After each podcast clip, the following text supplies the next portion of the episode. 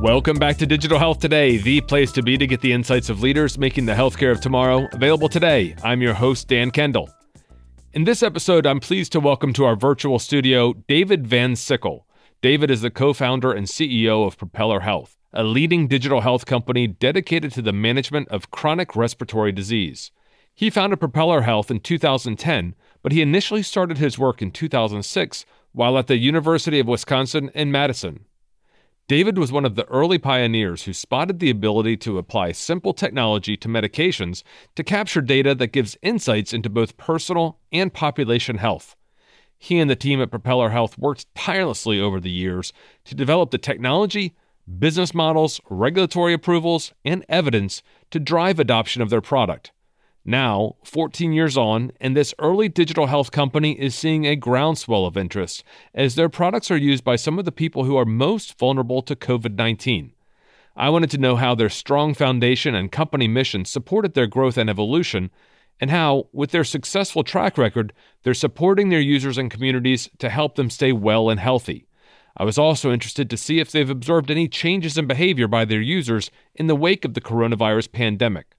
I asked David about all of this and learned more about the early foundation of his company in our interview. Please be sure to stop by our website at digitalhealthtoday.com and sign up for our newsletter so you'll always be kept up to date. And of course, don't forget to look for us on our second home at Health Podcast Network, which you can find at healthpodcastnetwork.com. You can find us along with dozens of great podcast titles by leaders from across healthcare. Now, let's tune into the interview with David Van Sickle co founder and CEO of Propeller Health. David, thanks for joining me. Welcome to the program. Thanks, Dan. Good to be here. David, first of all, for those listeners in the audience who are not familiar with Propeller Health, you're best known for basically adding electronics to inhaled medicine. The real story is much more complicated than that. So, can you give us a little bit more insight about the mission and the technology that Propeller develops? Sure. Yeah. As you mentioned, we're best known for adding electronics to a person's usual inhaler with the goal that collecting data about the use of those medicines could teach us a lot about the condition of asthma and COPD, essentially provide us a vital sign for how people were doing out in the community when they weren't in the clinic, and allow us to do more to help them improve control of their condition, ideally with less effort, while also providing a novel perspective on these conditions across the community the real problem that you're working to solve is to provide better management, better treatment, and outcomes for people battling respiratory conditions. And you had to do that by creating an experience, a digital experience that combines hardware and software and medications. Can you give us a, a, little idea just to sort of summarize the development from the idea to where you are today as a business? Sure. Yeah, as you mentioned, I think uh, hardware is probably what we're best known for, but in reality, we're really a hardware enabled software business.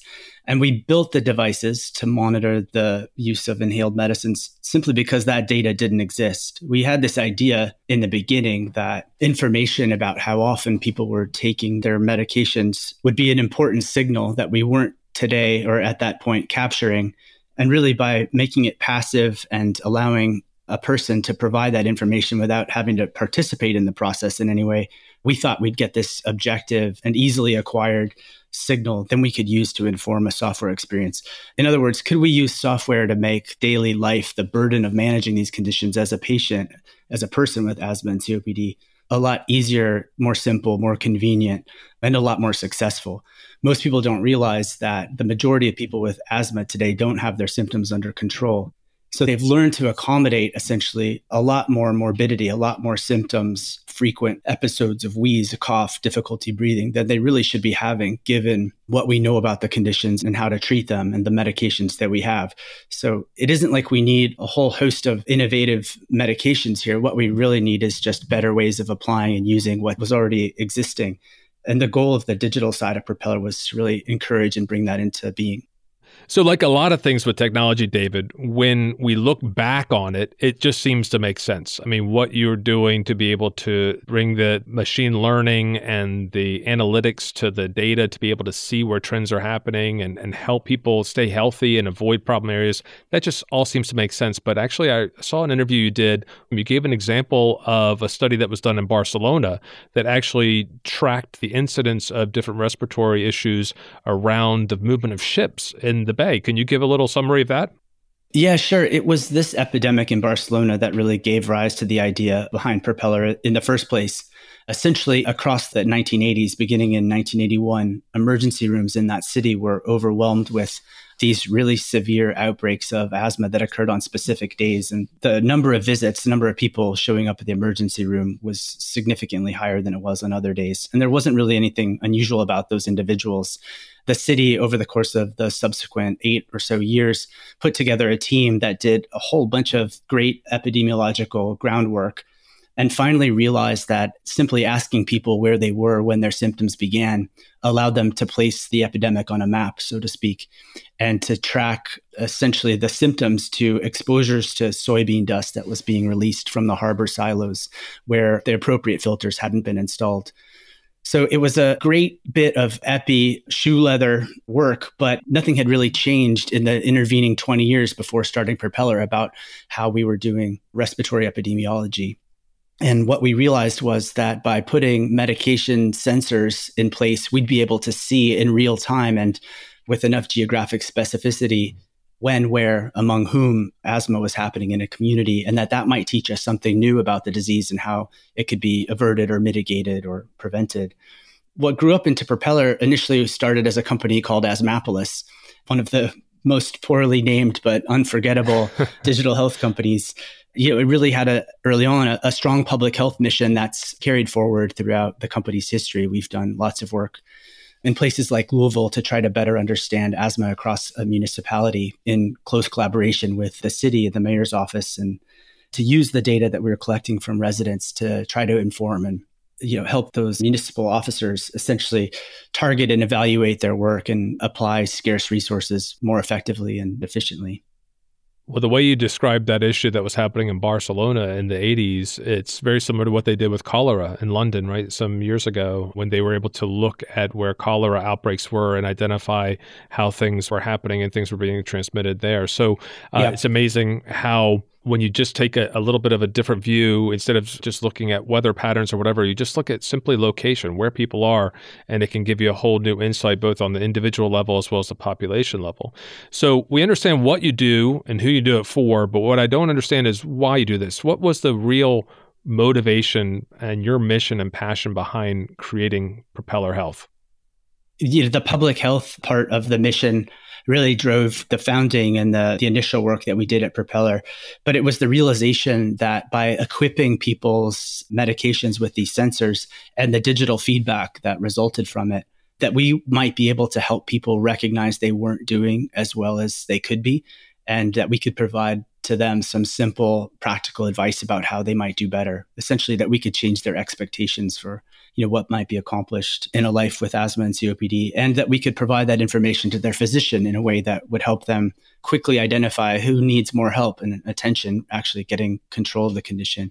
When we realized through some initial clinical studies that we could do that effectively across a population, we thought that there might be a way to apply Propeller to commercial populations, to the members and the patients of health systems and payers across the US in whom asthma was widely uncontrolled. And for those organizations, that meant lots of preventable and expensive treatment failures that caused loads of unnecessary suffering. So, how could we put this technology to work in ways that would bring about kind of a, a whole change in the daily life of asthma and COPD and improve healthcare outcomes and lower costs at the same time? So it was really uh, that that drove the creation of the company and the commercialization of it with the whole time kind of this idea that at scale it would then also create public health value that we hadn't had before. You were really ahead of the curve. So did you realize sort of how early you were when you came up with this idea and you started this company? Um, only in retrospect. When we first started working on the devices to monitor the inhalers, the sensors, we hadn't obviously had a chance to benefit from any of the miniaturization or you know any of the social trends around monitoring health with wearables or anything like that. And the smartphone didn't even exist. So a lot of what we did early on was was written in mobile languages that don't exist anymore like BREW for example. But i think what sticks out in my memory of that time is how little you actually needed technology. Once you're able to collect the data from the medications all you really needed to do was to get it into an email, which was obviously widely used by then. And just that little bit of feedback was enough to convince people that they could do a better job with their asthma, not in terms of their own engagement with it, but just that there was more that was possible, that medications that they already had and could put to better use, you know, could really make a big difference for them. And so in many ways, it never really was about the technology. It was just about if you made visible kind of the information that we knew was out there. We were already asking people essentially when they came into a clinic, you know, tell us how often you're using your inhaler in the past six months or something like that unfortunately a question that's very difficult to answer accurately. Of course, you can't remember that. But we knew that could be valuable. And all we were doing was essentially bringing that information to life and making it easier for people to, to see it and then getting it back in front of them and their clinicians' attention so they could make adjustments to regimens. They could figure out what else might be going on. They could retrain people in how to use their inhalers appropriately and so on. And that made all the difference. We were able to cut essentially the number of people who had uncontrolled asthma in half in a relatively short period of time just with simple email feedback about how they were doing. So it was early, but it, it didn't require a, a huge lift in terms of technology. And I guess in some ways, you were actually able to really focus on the person, the patient, the condition, and the outcome as opposed to graphics and sound design and you know the things that we expect now when we think around digital therapeutics or app experiences so for yeah. 14 years you've been working away getting this business off the ground establishing evidence making an impact and now we're going to come on to coronavirus and the change that we've experienced in the last three weeks. So for 14 years, you've been working, and I'm sure it's been a long haul for your organization with a lot of success and a lot of work. What are some of the big things when you look back over that 14 year period up till about January of 2020? What are some of the big things that you're most proud of or the big uh, milestones that you've been able to achieve and the impact you've made?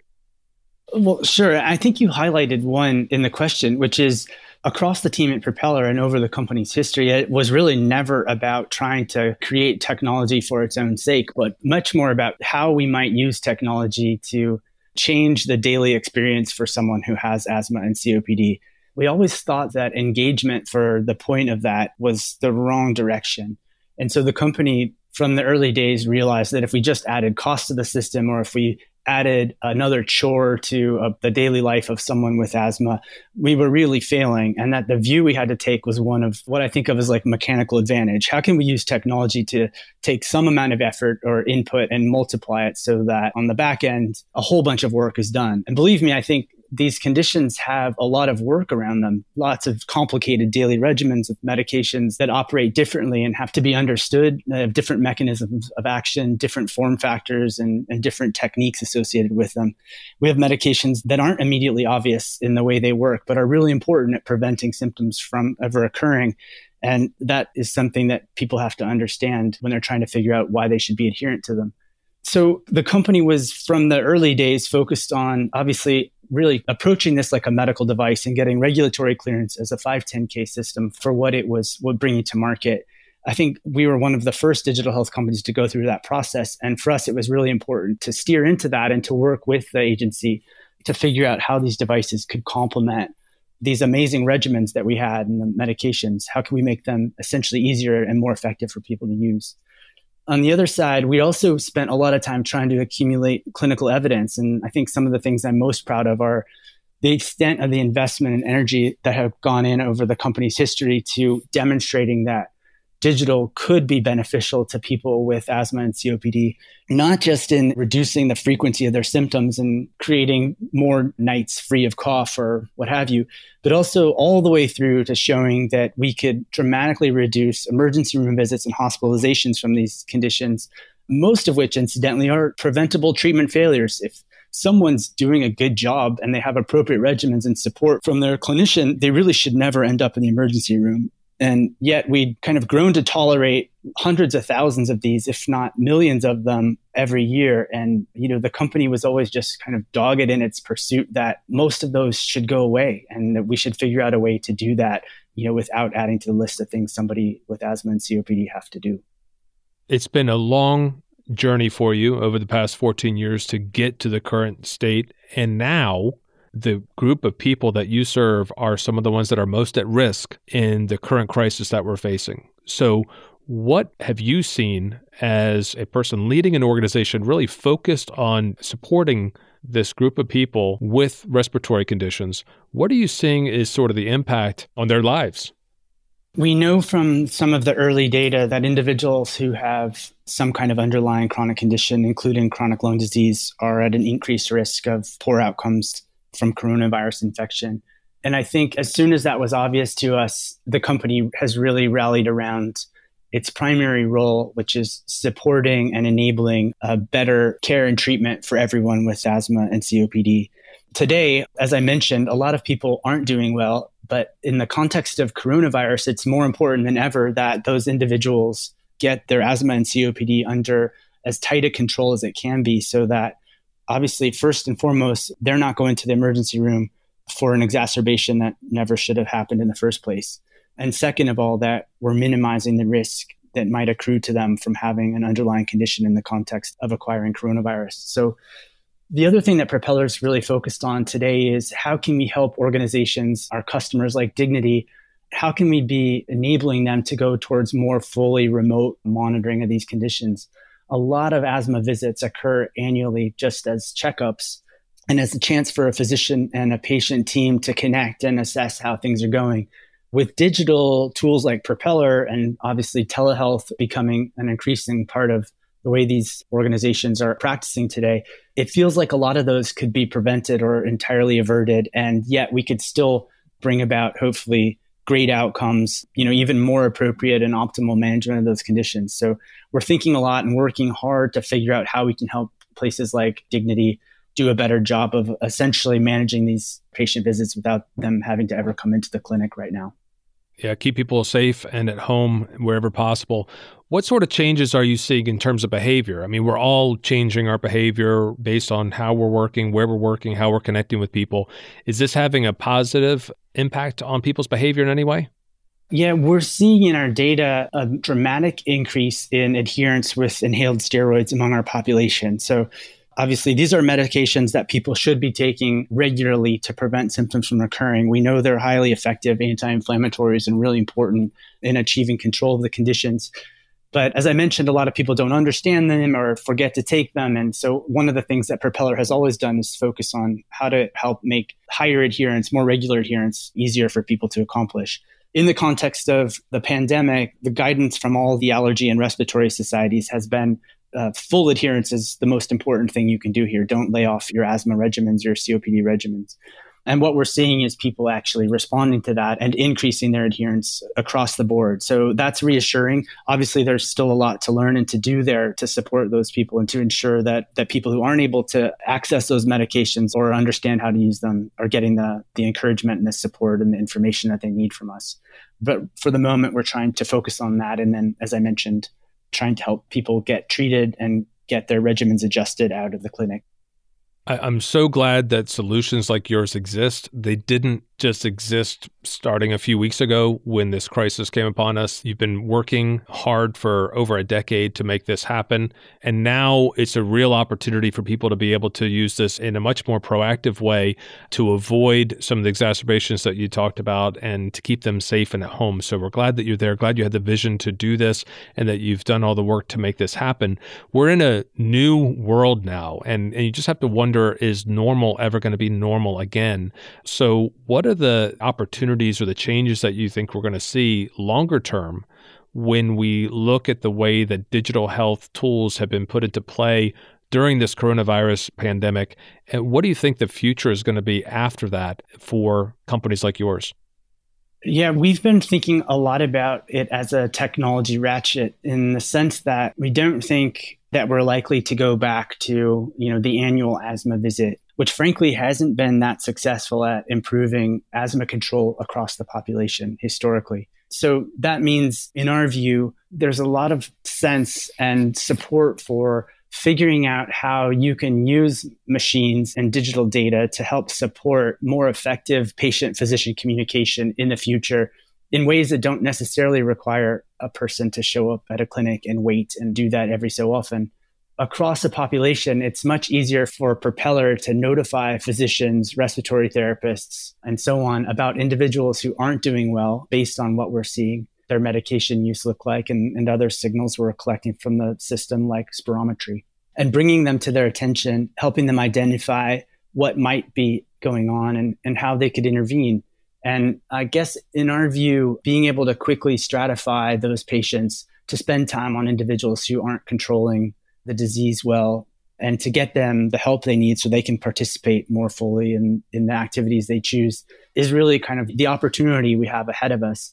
Obviously, there's a lot to focus on right now with coronavirus and COVID. And I think we're seeing for the first time scientists work together across the world in like really productive and amazing and extraordinary ways. I think that we're going to see kind of a similar emergence of of a focus uh, based on digital technology we have, but also the new ways for people to make sense of their conditions, to bring the physician into their daily life and their decision making about how they're going to accomplish what they're trying to get through their treatment. And we're working with our health system partners to enable them to bring that to their patient members. So I think that's our view of the future. But for the moment, and as part of ResMed, we're entirely focused on responding to what we can and trying to help the high risk population that we serve be in the best position they can to weather kind of this risk as it passes over us in the community. And I applaud your efforts doing that. I know you're having a big impact in individuals' lives and around the world. So thank you very much for for doing that and for leading your company, for forming the company in the first place, so that you can be here to respond in times of need like this. I should also mention that by the time this podcast goes live, there's going to be a new paper that's been published in Nature. Can you tell us a little bit about that? Yeah, well, it's a paper in uh, Nature Energy and actually explores some of the work we've done in the Louisville area, Louisville, Kentucky, that I mentioned earlier. Essentially, we had, as I uh, described, a population of patients, um, residents of the Louisville Metro, using Propeller for a period of time. And during that program, we were able to observe a number of coal fired power plants that were retired as stricter emissions controls uh, came into being. And what the paper shows is essentially that the local residents' asthma symptoms and their asthma related hospitalizations and emergency room visits dropped dramatically during that period. I guess this isn't news in the sense that coal fired power plants are well known to emit pollutants that are associated with adverse respiratory health effects, including asthma attacks and ER visits and hospitalizations. It does kind of add to the evidence base that when we're able to shift away from those power sources and those emissions, we're able to, you know, make a really positive impact in daily respiratory health and prevent a lot of unnecessary healthcare utilization and asthma events that bring a lot of suffering to individuals and their families. So that'll be coming out shortly in, in Nature Energy. Excellent. Well, we'll include a link to that in the show notes as soon as that's available. How can people find out more about Propeller and get in touch with you? Sure. Our, our, website is propellerhealth.com. Um, at, since about a year and a half ago, we've been wholly owned by ResMed, which is our parent organization. ResMed is obviously in the news as an important global manufacturer of devices like invasive and non invasive ventilators and CPAP machines you know, we're working with them to respond to coronavirus and COVID. So I hope people will also tune into the work that ResMed is doing, which has really been an extraordinary cross company effort to make more and to bring those devices where they need to be right now in response to coronavirus. Excellent. And we'll have links to you and your company on Twitter and LinkedIn in the show notes as well, so people can find out more about your company by looking at the show notes in their favorite podcast player. So, David, listen, thank you so much for taking time to share your experience with our listeners and to share some of the work and insights that you have there at the helm of Propeller. Wish you a lot of luck getting through this crisis. Hope you stay safe and healthy and can make a massive impact for the people that you serve. Thanks again, Dan. I appreciate the encouragement and support. Thanks for having me on. Thanks for listening and for tuning in to another episode of Digital Health Today, a production of Mission Based Media. Please be sure to check out the show notes for this episode and remember that you can find all our episodes on your favorite podcast player as well as digitalhealthtoday.com forward slash podcasts. If you're looking for more great health podcasts, then be sure to check out all the shows on the Health Podcast Network at healthpodcastnetwork.com. Music and audio engineering for this episode was by Ivan Urich. I'm Dan Kendall, and I've been your host. Thanks for tuning in, and until next time, keep on innovating.